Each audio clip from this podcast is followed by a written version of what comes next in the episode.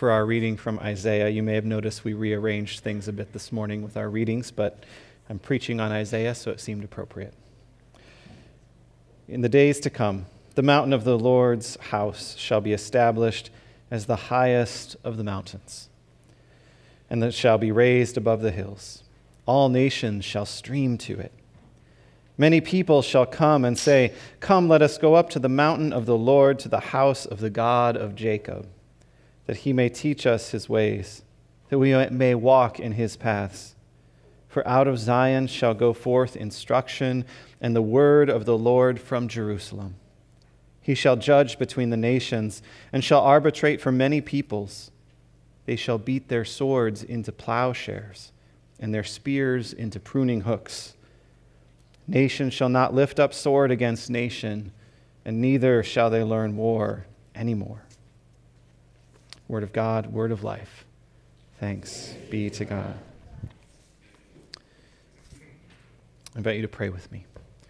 Holy God, you have a word for us today a word of comfort, a word of challenge, a word of hope, a word of guidance for our lives. Make our hearts soft and plant your word in us that it may bear fruit through our lives.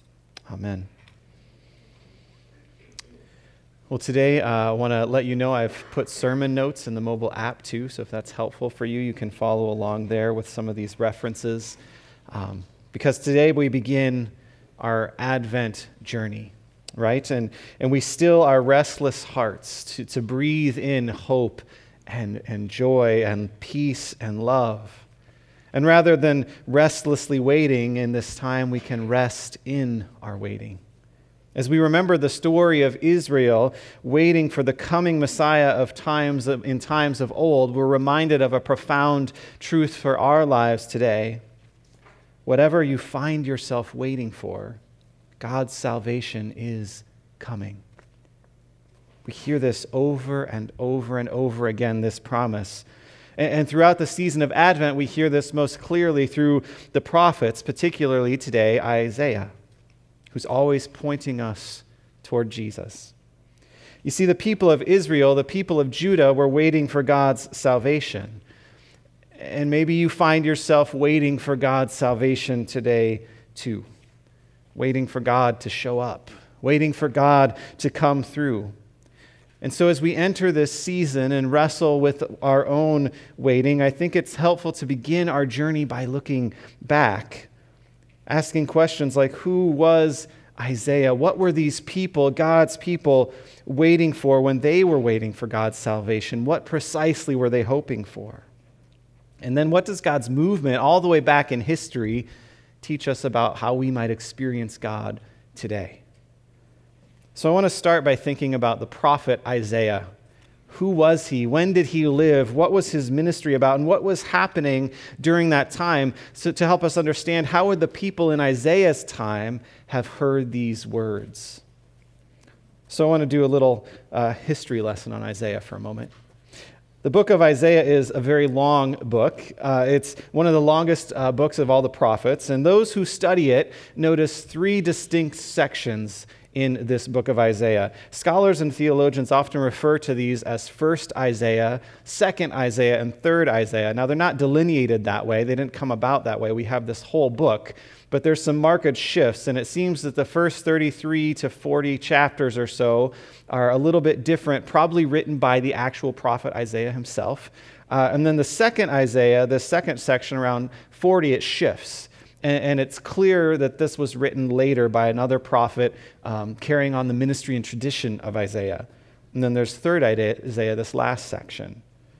So this was written most likely over hundreds of years by different prophets, somewhere between maybe 740 BC, people think. Uh, that's about the time Isaiah seems to have been born or lived, all the way up through 580 or 548 BC, which is the exile time. So, what was happening during this span of over 150 years? Everything changed. Everything in the lives of God's people changed. There was the Assyrian exile first in 721. The northern kingdom, Israel, was, was gone, it was wiped out, taken away. And at that time, Judah remained in the south, and that's when Isaiah was doing his work. This book of Isaiah the prophet himself, he saw all this happening in uh, the north with this Assyrian threat and the Israelites destroyed. So, first Isaiah is happening during this Assyrian exile in the north around 721 BC. And then, second Isaiah, uh, written later, was through the Babylonian destruction where the temple and Jerusalem were destroyed. And then, third Isaiah, written while they were in exile. God's people longing to return home, back to their homeland. They'd been displaced. And when we think about this exile story, this experience of God's people, it's not just about their country being invaded or conquered, it's so much more. It's about this attempted eradication of their entire culture, their history, their identity. And this is the backdrop of all the prophets, including Isaiah. And Isaiah, the original prophet, lived and prophesied mostly in the south, in Judah, in the Jerusalem area, probably 740 to 700 BC or so. And many of these prophetic books, they overlap with the history we read about in 1st and 2nd Kings and 1st and 2nd Chronicle. And so Isaiah's story shows up first in, in the narrative in 2 Kings chapter 19, and we learn that he worked closely with King Hezekiah. Now, Hezekiah is important because Hezekiah was one of the only three of only three good kings in the Old Testament. Of all their kings, only three of them were claimed as faithful. Uh, if you read through the history, all the rest of them say something like this and he did evil in the sight of the Lord. Not a good legacy to leave behind. And so, what did Hezekiah do that was good? He was faithful, not perfect, but faithful. It was King David, King Hezekiah, and King Josiah were the only three. So I want to share this passage about Hezekiah. He did what was right in the sight of the Lord, just as his ancestor David had done. He trusted in the Lord, the God of Israel, so that there was no one like him among all the kings of Judah after him or among those who were before him. For he held fast to the Lord. He did not depart from following him, but kept the commandments that the Lord commanded Moses. And the Lord was with him. Wherever he went, he prospered and he rebelled against the king of Assyria and would not serve him. And so they, when they were waiting for God's salvation, Isaiah and Hezekiah and the people, they were waiting for, uh, from this very real and physical danger. A warring enemy was banging on their gates. It was ravaging their villages, killing and deporting their people, their family, their neighbors. And so Isaiah watched in horror as their northern relatives were wiped out.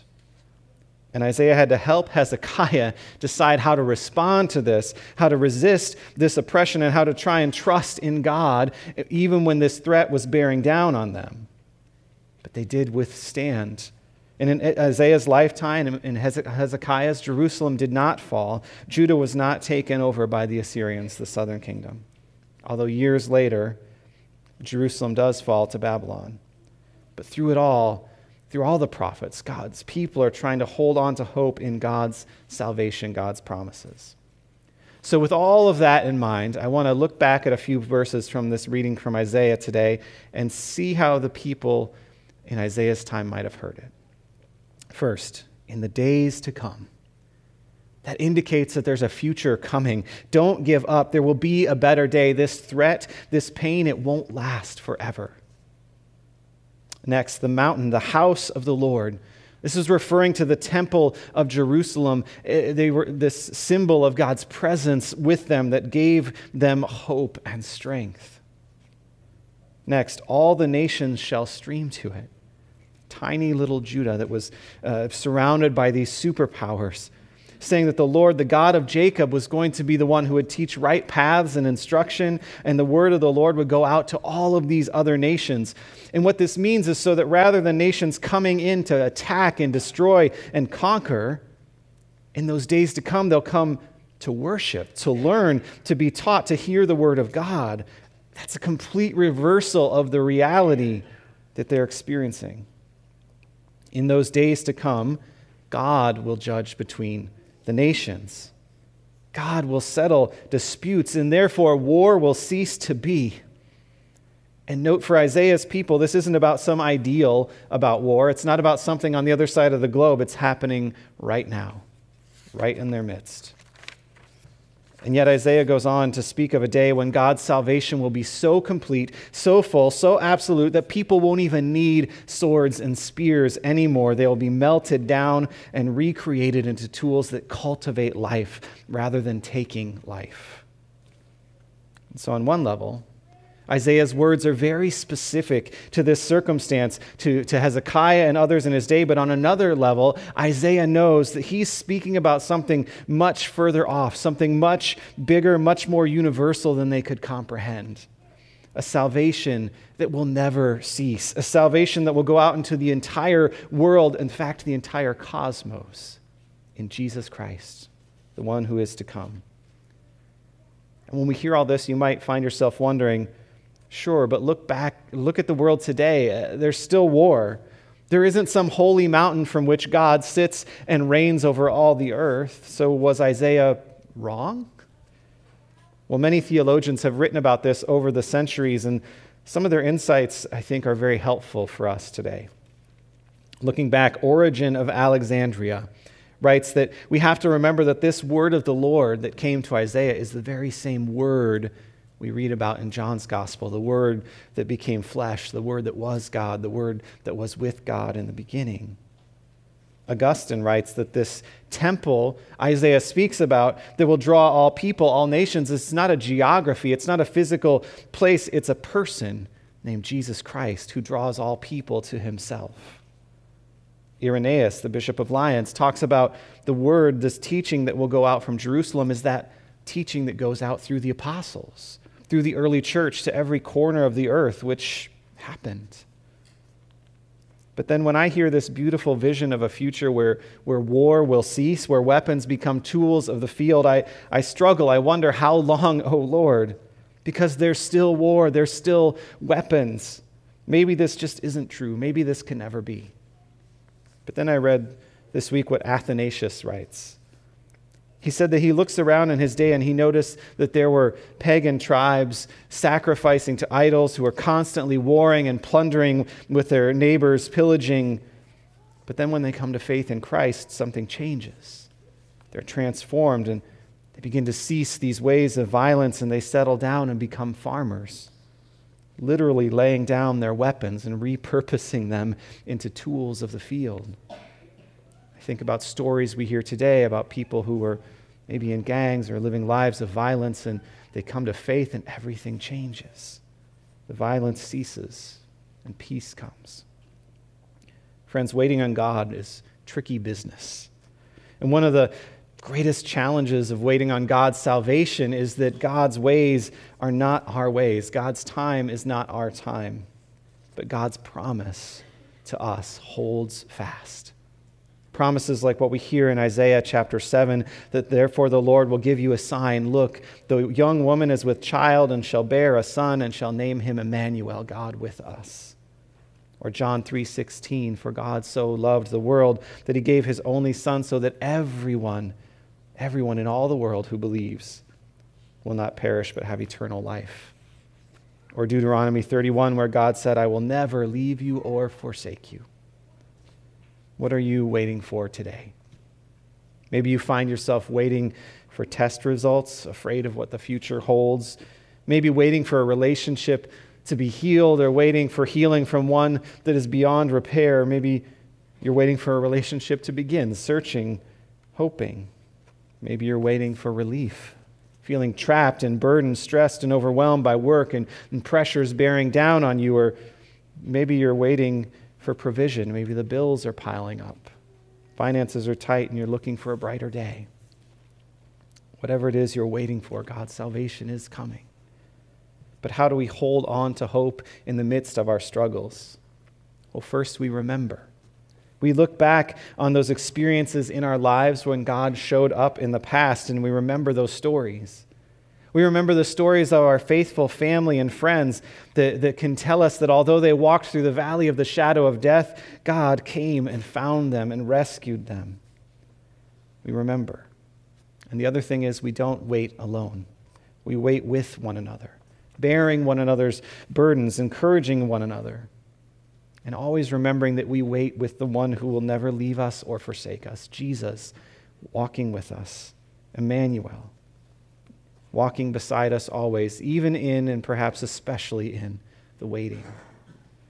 When we remember and when we don't go it alone, our waiting, it's still hard, but it need not be filled with fear and anxiety. We find hope, we find peace, we may even find joy because we know that God's salvation has come in the past and is near us today, and that means that the best is yet to come. Amen.